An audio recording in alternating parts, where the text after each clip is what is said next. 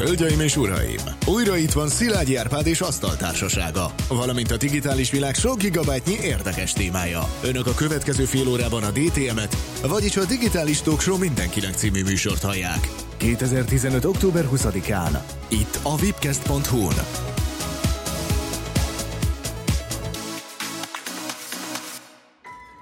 Már csak két hónap van hátra, hogy elkezdődjön a Star Wars újabb trilógiája, és most megjelent a hetedik epizód utolsó előzetese. Én ma délelőtt ötször is megnéztem. Nem tudom, hogy Miért? hányszor. Azért, mert egyszerűen ütött az a zene. Tehát olyan hatással volt rám John Williams zenéje, hogy éreztem azt belülről, hogy újra és újra meg kell hallgatnom. Hát egyszerűen emocionális hatása van ennek a klipnek. Látok, nem volt ilyen hatása? Én ma bementem az előadóterembe, és még éppen szünet volt, és szólt valami zene a háttérben, egy taktust hallottam belőle, és rögtön rávágtam, hogy Star Wars folytatás. És az volt. Hát persze, rögtön az volt abszolút fölismerhető. Úgy hívják imprinting. Kinek mi tetszett ebben a trailerben, vagy előzetesben?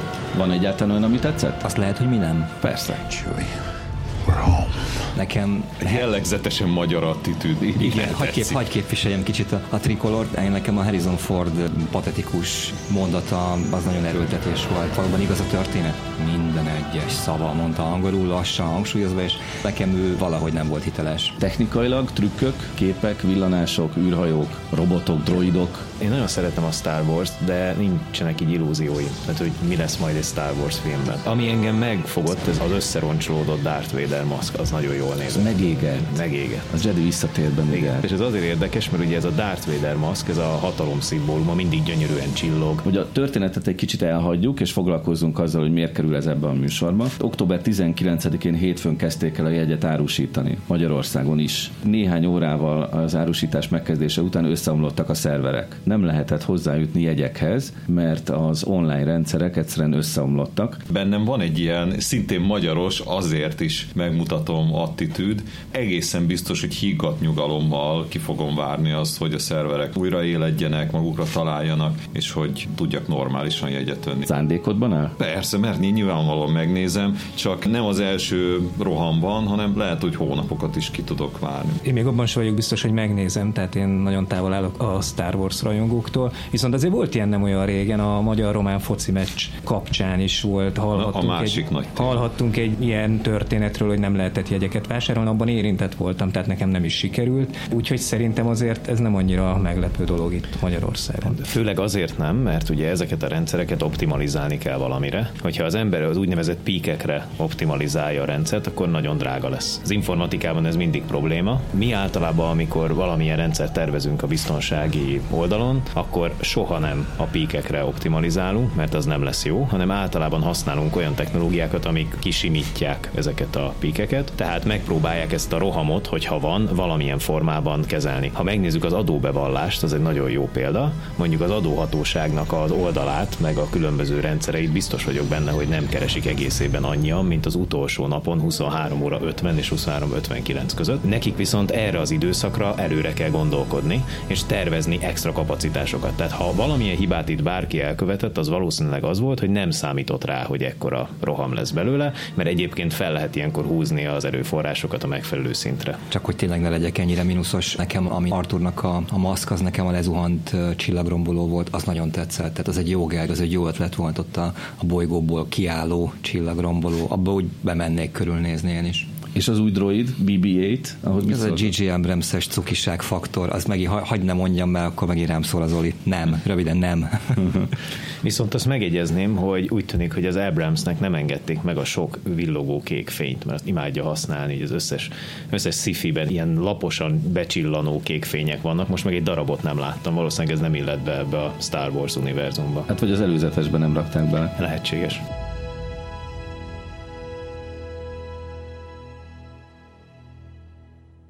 DTM.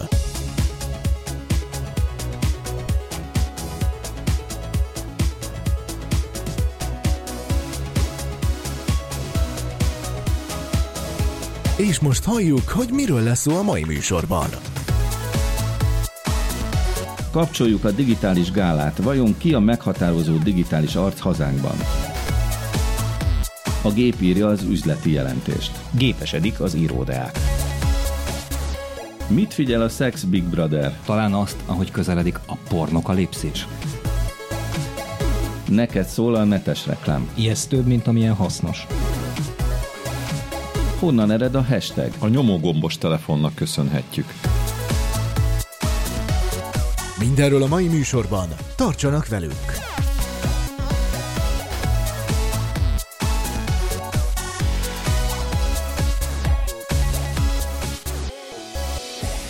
És most bemutatom a Digitális Talkshow mai asztaltársaságát. Bódi Zoltán, netnyelvész, az infószótár atya. Jó estét kívánok! Justin Viktor, innovátor és a technológiai fejlesztések megszállottja. Kellemes hallgatózást mindenkinek. Keleti Artúr, IT biztonsági szakember és flipper tudós. Üdvözlet mindenkinek! Kuruc Imre, az NRC kutatási igazgatója, az internetes kutatások megmondója. Én is köszöntök mindenkit. És külső helyszínről jelentkezik majd Szalai Dániel, újságíró és applikációkutató. Velük beszélget a DTM házi és rendszergazdája, Szilágyi Árpád. DTM. Hírek a digitális világból. Nem soká megjelenik a mesterséges bőr, ami érintés érzetét közvetíti az agyunkba. Justin Viktor. Zenan Bao kutatócsoportja a Stanford Egyetemen kifejlesztette a mesterséges bőr prototípusát. De itt nem bőrbeültetésről van szó, ugye? Tehát nem baleset utáni bőrpótlás, hanem mire szolgál ez? Talán még arra is alkalmas lesz ez az új találmány. A technológia lényege, hogy az érintésérzékeny bőrfelületben a szénnanocsövek piramis alakban kerülnek elrendezésre, ezáltal nő a nyomásérzékenység, valamint az érintési skála szélessége. De ez mit jelent? Egyfajta nyomásérzékenységet próbálnak szimulálni, hogy a mesterséges végtagokkal rendelkező fogyatékkal élők élete könnyebb legyen, és visszakapják az érintés érzetét. És itt egy humán érintéshez nagyon közeli állapot létrehozásáról van szó. De ki érint meg kit? Ugye a fogyatékkal élőnek műlába vagy műkeze van, Oké, mondjuk világos. leegyszerűsítve, és az erre rá húzható, ráfeszíthető mesterséges bőrről beszélünk. Nincsen még kész ez a mesterséges bőr, mikorra várható? Az emberkísérletek következnek, az állatkísérletek sikerültek, és jól sikerültek, tehát innentől már csak évek kérdése. Orosz hackerek használták ki a flash hibáját, de a fejlesztő végre befoltozta.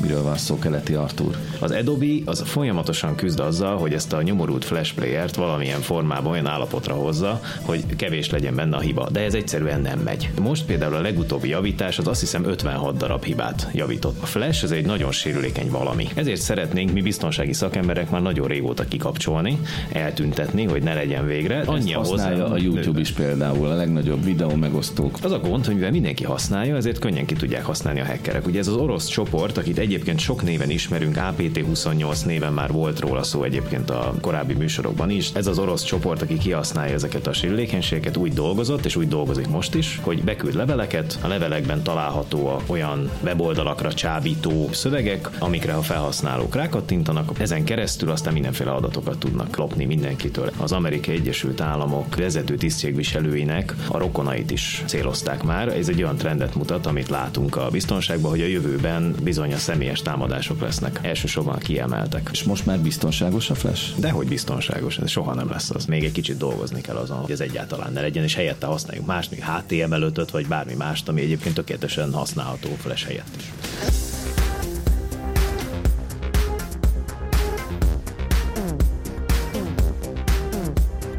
Még egy hír a digitális zene világából. Az elektronikus zene egyik legismertebb mágusa, a most 67 éves Jean-Michel Jarre elektronika címmel jelentette meg új lemezét. Egy nagyon izgalmas ötletet valósított meg, ugyanis az új albumon minden felvétel egy-egy közös alkotás más nagy nevű zenészekkel. Például ott van az alkotók között a Depes Módot, a Yazut, illetve az erasure alapító Vince Clark is.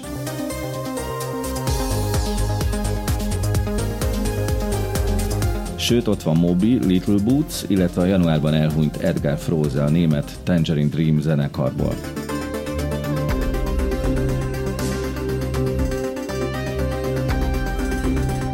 És ráadásul, mint megtudtam, a lemez címe előtt szereplő egyes számjegy azt jelenti, hogy jövőre jön a folytatás, vagyis az Elektronika 2.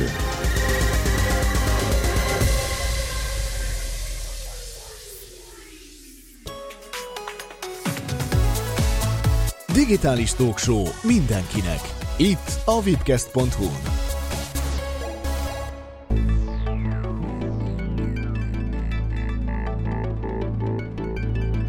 Kik a legmeghatározóbb digitális arcok Magyarországon? Ezt a kérdést nem mi fogjuk megválaszolni, hanem egy zsűri, a Top 25 Digitális Gála című díjátadó partin. A zsűri egyik tagja a mi csapatunknak is része, Szalai Dániel, aki most itt van a vonalban. Szia Dani! Sziasztok, jó estét! Milyen eseményről van szó?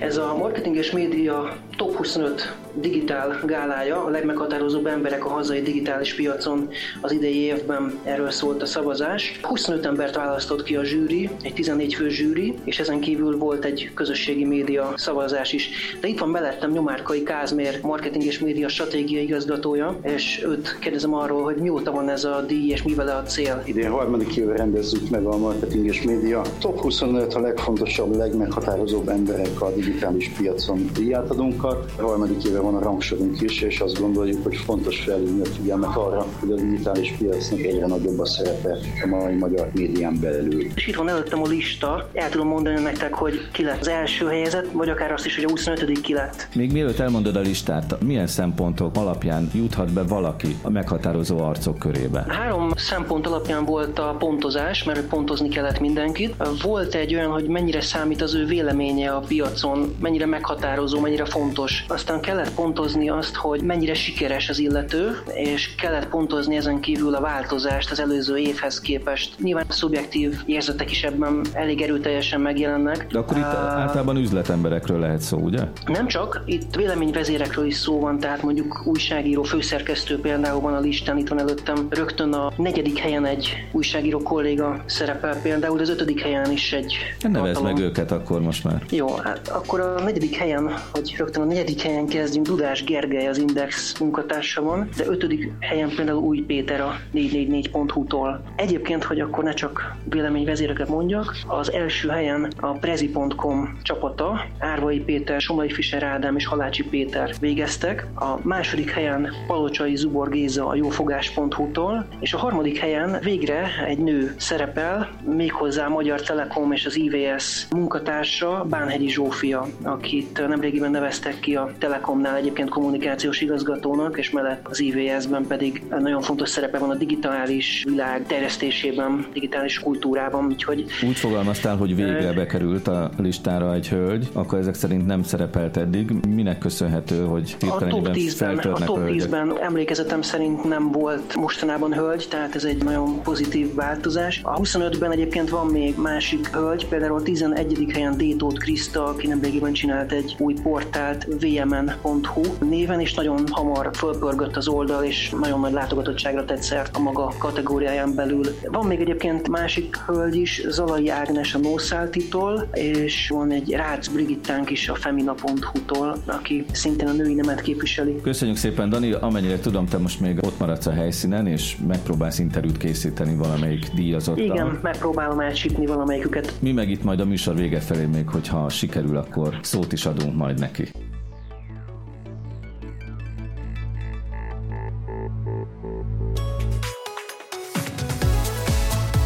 Digitális Talk Show mindenkinek. Itt a vipcast.hu.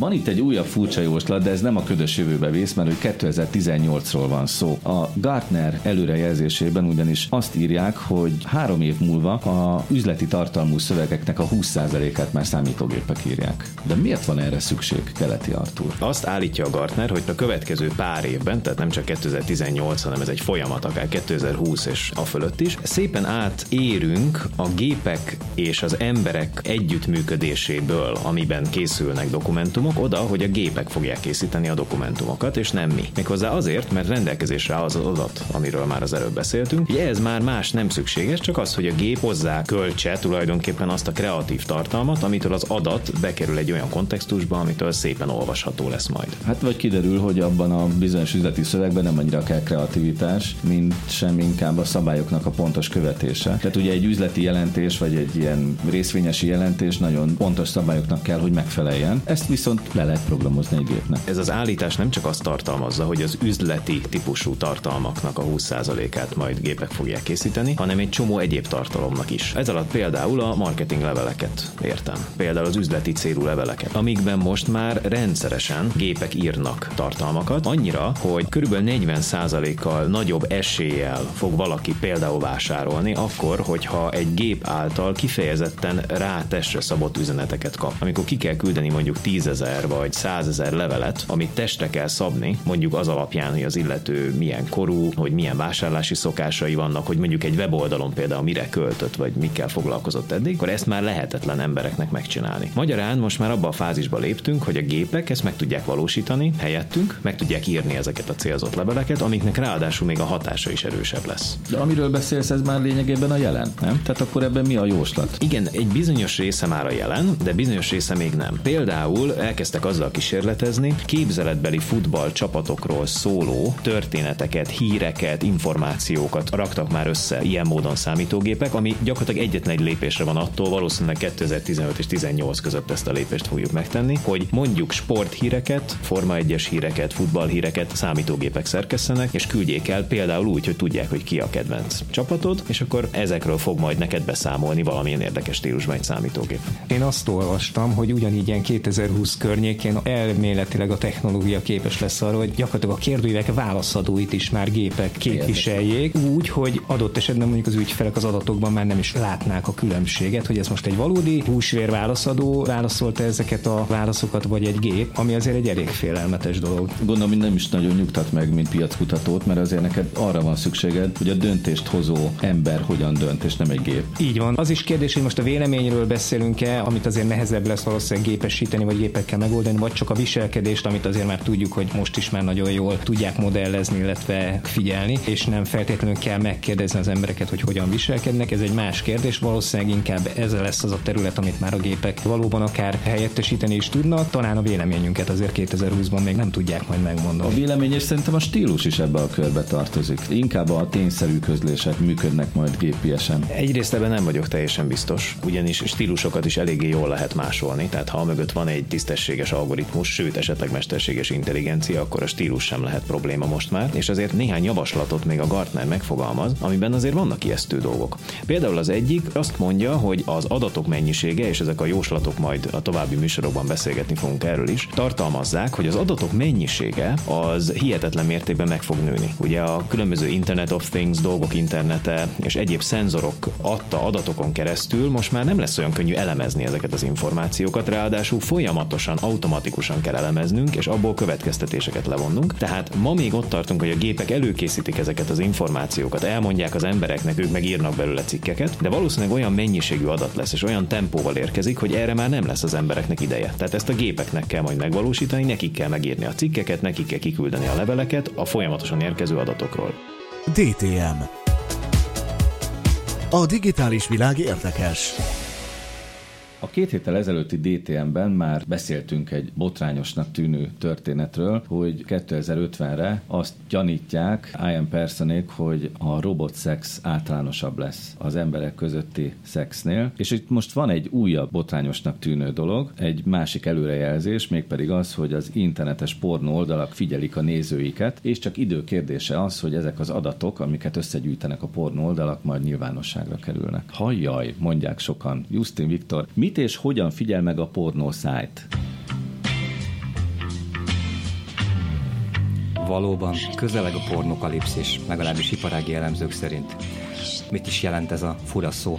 A milliós pornó adatszivárgást jelenti, ahol felhasználói nevekhez kapcsolódó pornónézési szokások válnak elérhetővé nyilvánossá, természetesen a felhasználók akaratán kívül. De most tényleg megfigyelik a pornónézőket? Hogyan? A pornóipar nagyjából 500 nagy hirdetési cég szimbiózisában él, és a top 5 pornószájt vizsgálata kiderítette, hogy mind az ötön találhatók olyan nyomkövetők a legkülönbözőbb technológiákat alkalmazva, melyek egyedileg azonosíthatóvá teszik a böngészőt az IP címével együtt, még akkor is, hogyha inkog inkognitó módot használ az illető. Arról van szó, hogy Justin Viktorról majd egyszer csak ki fog derülni, hogy milyen oldalakat látogat? Ez rémes, de erről van szó szó szerint. És innentől kezdve attól függ, hogy megtalálják-e azt az érdeket, hogy miért hozzák nyilvánosságra a te fogyasztási szokásaidat, mondjuk Hát, finoman? bárkinek a fogyasztási szokásait, ezek a szivárgások, szivárogtatások mindig tömegesek. Tehát milliós számot kell elképzelni, egyszer csak kikerül egy hatalmas adatbázis, amiben felhasználói nevek vannak. A jóslatok szerint klip nevek is olyan kategóriákat említenek, mint például eh, kínosan bizarr pornófilm megtekintése. Tehát ehhez hasonló adatbázisokat kell elképzelni, egyénileg mindenkinek a nevéhez párosítva. Miért újdonság az bárkinek, hogy a böngészőjét akár inkognitó módba is meg tudják figyelni, hogy ő kicsoda? Hát ez teljesen természetes, ez megy az interneten reggeltől estig. Akár pornószájtot néz az ember, akár milyen szájtot néz az Nem ember. az az újdonság, hanem az, hogy majd egyszer csak nyilvánosságra hozzák. Ez volt a hírben. Nézzük meg a szót, hogy inkognitó mód. Tehát ez nem csak sugalja, ez azt állítja, azt ígéri a felhasználónak, hogy itt ő védve van, és nem is kell semmi más tennie ahhoz, hogy bármi, amit ott ő megtesz vagy böngészik, az soha senkinek nem fog a tudomására jutni, vagy nyilvánosságra kerülni. Igen, de hát erről volt szó, hogy ez az inkognitó mód arra a gépre vonatkozik, ott és akkor lehet, hogy nem tárol el az a gép adatot erről, de egyébként a szerver oldalon, ott a szolgáltatónál ott van az információ. Ugye az az információ, ami általános vélekedés szerint maximum, feltéve, de meg nem engedve kormányok számára hozzáférhető, tehát minimum állami autoritás kell ahhoz, hogy azt kikérje az ISP-któl. Ez például a letöltéseknél, a Varez oldalaknál, a különböző illegális filmletöltéseknél, szoftverletöltéseknél gyakran téma, hogy ki hogyan, melyik ország hogyan szabályozza ezt. Tehát a közvélekedés szerintem az, hogy ehhez állam férhet hozzá, és az sem mindig. Ugye az is mindig hír, hogy például állami megkeresésnek a nagy adatszolgáltatók Facebook, Google hány alkalommal tesz eleget. A hackerek azok azt szokták csinálni, ugye,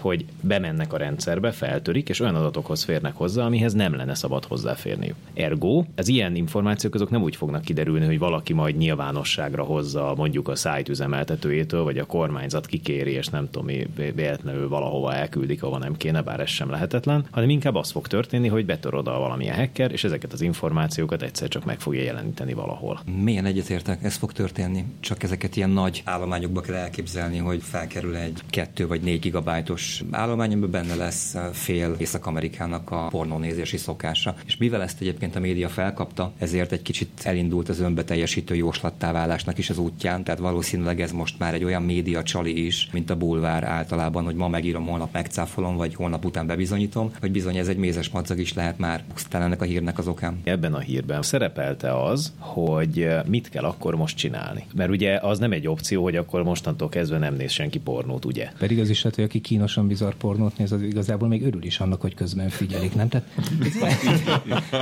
ez egy ilyen új szolgáltatás jelen lehet, és figyelünk közben. Igen, tehát mit lehet tenni? Én a Ghost Story nevű kis böngészőbővítményt javasolnám, ami figyeli ezeket a nyomon követő kukikat, kis egypixeles képeket, legkülönbözőbb módszereket. Ez egy megoldás, erre van több ehhez hasonló böngészőbővítmény, amit lehet alkalmazni. A lényeg inkább az, hogy legyen ez egy tudatos viselkedés, senki ne higgye, hogy az inkognitó mód az való, valós inkognitót akar. Azt kell észrevenni, hogy az online tevékenységünknek mintázata van, és ez a mintázat ugyanaz a Facebookon, ugyanaz a Google-on, és ugyanaz a pornószájtokon is. Ezek a bizonyos egyedi böngésző lenyomatok, és ha ezeket összepárosítják, abból megvan a profilunk. Talán az nem meglepő, hogy a kétharmada a magyar internetezőknek aggódik azok miatt az adatok miatt, amik így felhalmozódnak a különböző cégeknél őróluk, és hogy ez mennyire magyar sajátosság ítéljük meg, hogy az internetezők fele, hogyha valamilyen előnye származna belőle, akkor azért ő oda is adná ezeket az adatokat. Tehát aggódunk is miatta, de ha van belőle előnyünk, akkor magunktól is odaadnánk, és hát mi lehet vajon az az előny, ami miatt leginkább odaadnánk a pénz. Tehát, hogyha valamilyen kedvezmény járna mondjuk egy szolgáltatásból,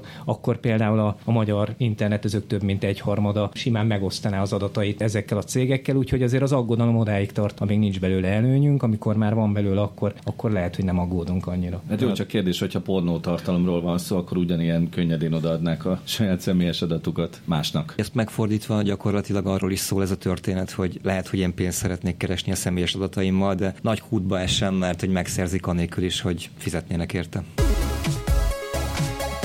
Digitális Talkshow. Két hetente az Asztaltársasággal.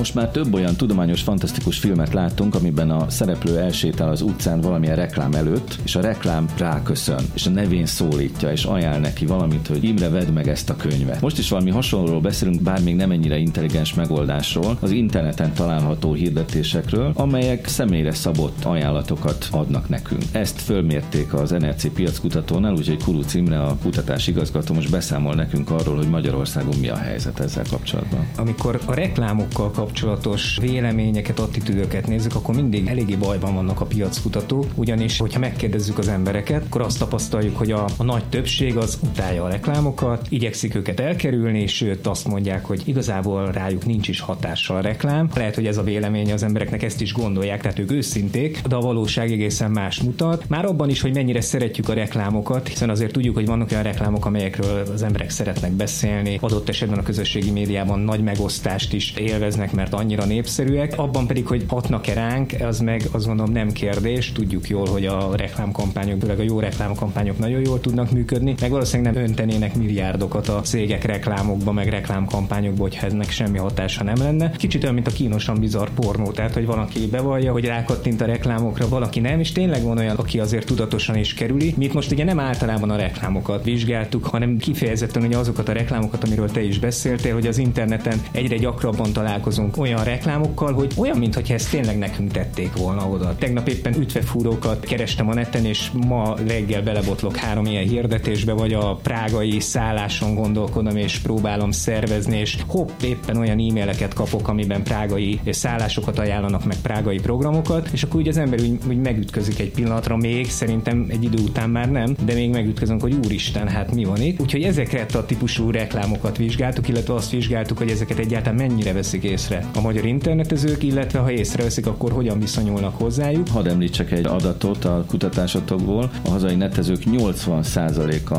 szokott találkozni olyan hirdetéssel, amiről úgy érzi, hogy kifejezetten rá van szabva. Ez elég nagy arány. Lehet, hogy még ennél is többen szoktak vele találkozni, mondjuk azt, hogy 80% az, aki úgy találkozik vele, hogy észre is veszi, hogy ez neki szól, mert lehet, hogy az a másik 20% nem fogja ezt fel valójában, vagy, vagy tényleg annyira próbálja kerülni a reklámokat, hogy ezt, ezt igazából nem is veszi észre, de ez egy nagy szám valóban, tehát mondjuk 5-ből 4 internetező emlékszik arra, hogy a közelmúltban belefutott ilyen típusú reklámokba. Legtöbben egyébként e-mailen kapnak ilyeneket, de nagyon sokan vannak, akik közösségi oldalokon találkoznak ilyennel, vagy ami még tipikus az, hogy webáruházakban botlanak bele olyan ajánlatokba, olyan hirdetésekbe, amelyekről úgy érzik, hogy na hát ez kifejezetten neki szól, mert éppen olyan terméket vagy szolgáltatást kínál, amit ő valóban keresett, vagy mert olyan dolgot reklámoz, ami az ő érdeklődési területének nagyon megfelel, vagy valami korábbi vásárlására utal, vagy egyszerűen csak valamilyen személyes adatára, mondjuk arra, hogy szemüveget visel, vagy hogy éppen ma van a születésnapja, és rengeteg ilyen lehetőség, vagy rengeteg ilyen dolog van, amire utalhat egy reklám, és úgy érezzük, hogy ettől személyes. A kutatásnak egy fontos tanulság, hogy mennyire jellemző, hogy ezeket szeretjük, vagy inkább ezek is zavarnak minket. Nagyjából az internetezők egyharmada az, aki azt mondja, hogy inkább szereti ezeket a reklámokat, vagy inkább örül neki, ami ugye nem olyan nagy szám még mindig, de hogyha ezt összevetjük azzal, hogy általában véve nem szeretjük a reklámokat, akkor ez mégsem annyira alacsony ez a szám. A kétharmada viszont azt mondja, hogy őt inkább zavarja az ilyen típusú reklám. Egyrészt azért, mert nem szeretjük a reklámokat, másrészt pedig, mert ezeknek a típusú reklámoknak, az ilyen típusú reklámozásnak vannak olyan tulajdonságai, amelyek adott esetben még zavaróbbak lehetnek, mint általában véve a reklám. Nagyon sokan érzik úgy, hogy tolakodóak ezek a reklámok, agresszívak, behatolnak a magánszféránkba, hiszen valóban olyan dolgokra utalnak, amit nem biztos, hogy mi szeretnénk, hogy ezt így az arcunkba nyomják, hogy ezt tudják rólunk. Sőt, 40% az internetezőknek kifejezetten ijesztőnek tartja azt, hogy olyan információk jelennek meg a reklámban, amik róla szólnak. Tényleg az látszik, hogy van egy réteg, aki már a pozitív oldalát is látja az ilyen típusú reklámoknak, mert azt el tudja fogadni, hogy reklámokat nem lehet elkerülni. Egyelőre legalábbis kivéthetetlen, hogy találkozunk reklámokkal, akkor viszont már jobb, ha olyan típusú hirdetésekkel találkozunk, amelyek valóban relevánsak számunkra, és tényleg olyasmit próbálnak közölni, vagy olyanra hívják fel a figyelmet, ami érdekes lehet számunkra. Csináljatok már kérlek egy olyan kutatást, hogy mégis hogy gondolják, hogy hol van ez a határ náluk. Amikor már valami átcsúszik a hasznosból az intimbe, vagy, vagy oda, ami, ami nem stimmel. Azért is kérdezem, mert például Jóri Andrásnak, aki volt adatvédelmi biztosunk, volt egyszer egy olyan példája, hogy az ember elmegy az interneten, ellátogat egy zenei áruházba, és ott kedvenc zenei CD-jét meghallgatja, aztán másnap kap egy ötletet ugyanett az áruháztól, hogy nézd, itt van egy új album, ami hasonlít arra, amit meghallgattál, és ez milyen jó, akkor tulajdonképpen ennek örül. De hogyha ugyanezt mondjuk egy szexboltba, egy online szexboltba történik meg, és kap egy levelet arról, hogy tudjuk, hogy neked ekkora a méreted, úgyhogy most ajánlunk neked egy nem tudom micsodát, ezen meg megsértődik. De gyakorlatilag ez pontosan ugyanaz az algoritmus, és pontosan ugyanaz a példa. Hol van itt a határ? Nem ennyire cizelláltan, de valamennyire kitért az a mostani kutatás is erre. Egy-két példát felsoroltunk, hogy ez a típusú reklámozás ez jó dolog, belefér vagy nem fér bele. Például azt megnéztük, és az is jött ki a kutatásból, hogy leginkább azt tudják elfogadni az, a magyar internetezők, ha egy webáruházban történik valami fajta személyre szabott ajánlat, hirdetés bemutatása, olyannyira, hogy az internetezők többsége, majdnem 60%-a azt mondja, hogy ez végig is egy jó dolog, hogy én vásárolok egy webáruházban, és a korábbi vásárlásaim, a kereséseim alapján ajánl nekem új termékeket, szolgáltatásokat, vagy bármilyen akciót. Ez oké. Okay. Minden más típusú ilyen személyre szabott reklám, tehát az, hogy mondjuk a Facebookon a posztjaim alapján, vagy a lájkjaim alapján jelennek meg hirdetések, vagy egy bármilyen mondjuk egy híroldal, akármilyen keresésem, vagy a Facebook profilom alapján dob fel hirdetéseket, már sokkal kevésbé elfogadható, azt már azért az internetezők nagy többsége nem tudja igazán tolerálni.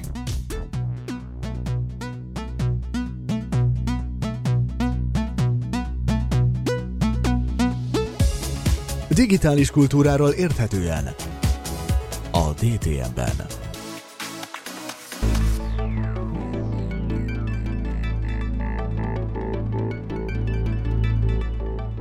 Kötve hiszem, hogy a hashtag szónak lesz majd jó magyar megfelelője, de azért a kifejezés bekerülhet az infószótárba. Úgyhogy Bódi Zoltánnak átadom a szót, de előtte fölvetek mégiscsak egy megfejtést. Én azt írtam fel magamnak, hogy címkés kereszt. Mit szólsz hozzá? Címkés kereszt. Imádom ezeket a népetimológiás, magyarítási hullámokat. Nem tudtuk még igazán megfejteni, hogy melyek azok az idegen eredetű kifejezések, amelyeket magyarítunk, és melyeket meg nem. Nagyon sok tényező lehet terület, amely ebben összejátszik. Iparági megállapodások, szabvány, felülről jövő kezdeményezések, alulról jövő kezdeményezés, valaki kitalál egy valami jót, kettős kereszt címke, vagy még címkés kereszt, és lehet, hogy ez valamilyen módon elterjed. Mi az a hashtag? A közösségi médiában terjedt el a Twitter, Instagram, most már Facebookon is működő, voltak éppen teggelés, tehát címkézési módszer, amely egy nagyon egyszerűen elérhető módon a kettős kereszt jel használata után indítja el a címkét az adott szöveghez. Vagyis nagyon egyszerű, a gép számára, hogyha következik egy ilyen kettős kereszt, és utána következik egy karaktersor, ami, akkor az egy olyan címke. Ami a kettős keresztel egybe van írva, akkor az egy címke. Uh-huh. Miközben a kifejezés maga is egy összevont kifejezés, mert van a, benne két szó. A hashmark és a tag. Tehát a hashmark a kettős keresztnek a elnevezése. Egyébként angol is hívják double crossnak, tehát kettős keresztnek, és a tag tag, mint címke, azt már a közösségi médiából jól ismerjük, és ebből jött egy összevonás az, hogy hashtag. Nem hashmark tag, hanem hashtag. De mi az a hashmark, és mi benne a hash? Ugye angolul tudók jól szórakozhatnak, mert egyébként a hash egy kicsi szlengesen a hasist is jelenti.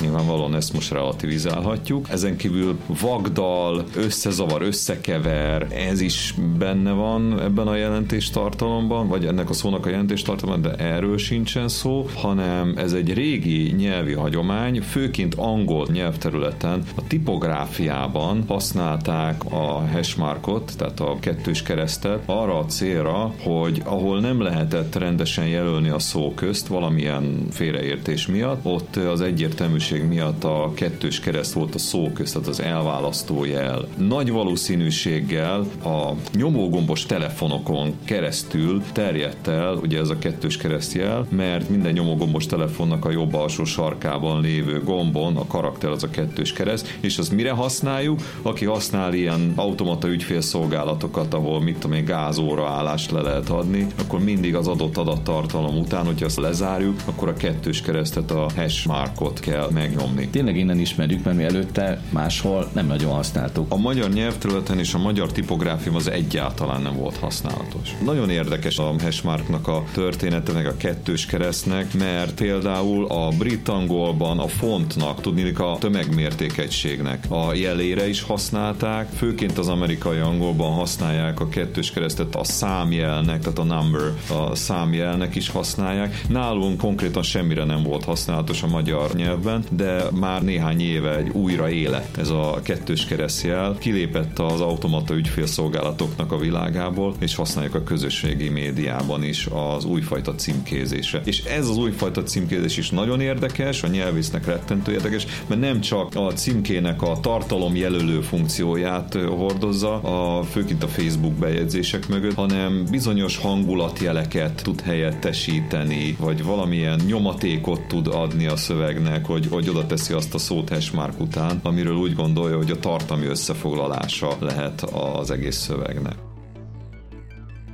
DTM. A digitális világ érdekes.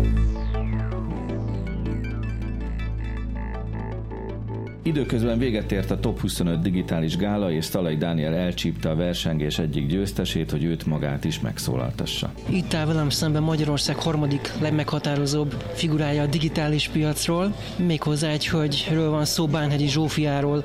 Hogyan sikerült fölkerülni erre a listára, ahol egyébként elég kevés a hölgy. Top 10-ben konkrétan egyedüliként. Talán ez a kettős szerep, amit betöltök, egyrészt ugye a legnagyobb telekommunikációs cég egyik vezetője vagyok, amely elég erőteljesen ott van a digitális világ világban és a egyik legnagyobb digitális szereplővé növi ki magát. Másrésztről pedig tagja vagyok az Informatikai Vállalkozások Szövetségének, ahol vezetem a multinacionális tagozatot, ami nagyon erőteljesen foglalkozik a digitális gazdaság kihívásaival.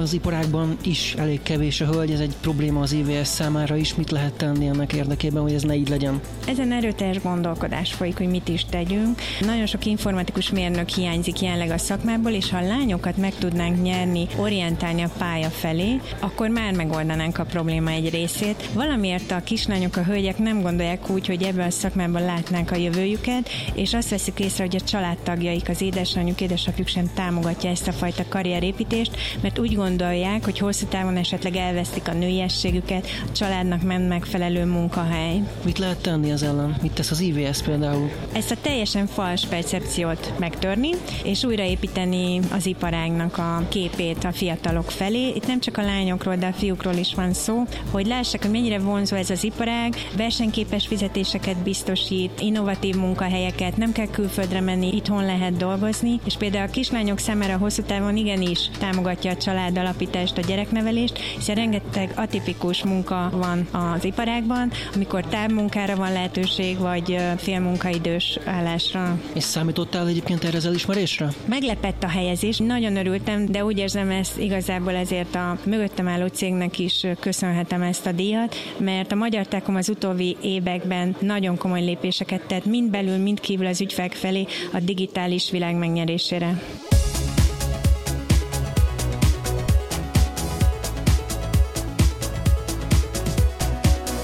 A mai műsor véget ért, de két hét múlva újra jelentkezik a digitális talkshow mindenkinek. Ízelítő a témáinkból. Már a nyelvjárásokat is megérti a Ford hangvezérlésű autója. A vására kütyükön, avagy mit és hogyan vesznek a magyar netezők a mobil platformokon. Továbbá játék a varázsfuvala alapján, és szó lesz az ötödik generációs mobilhálózatokról is. A korábbi műsoraink újra hallgathatók a vipcast.hu oldalon, ahol az asztaltársaság elérhetőségeit, például Facebook oldalának címét is meg lehet találni. Várjuk a hallgatóink hozzászólásait, javaslatait, kérdéseit. A DTM asztaltársasága nem csak hallható, hanem látható is. A műsor fotóit igazi Violet készítette, önök pedig a Facebook oldalunkon láthatják a képeket. Az asztaltársaság tagjai voltak ma Bódi Zoltán, Justin Viktor, Keleti Artúr, Kuruc Imre és természetesen Szilágyi Árpád. Külső helyszínről jelentkezett Szalai Dániel. A hangtechnikusunk Soltész Levente. A szignál zenét Luke Hesnek köszönjük. A műsor további segítői Cinege Levente, Giró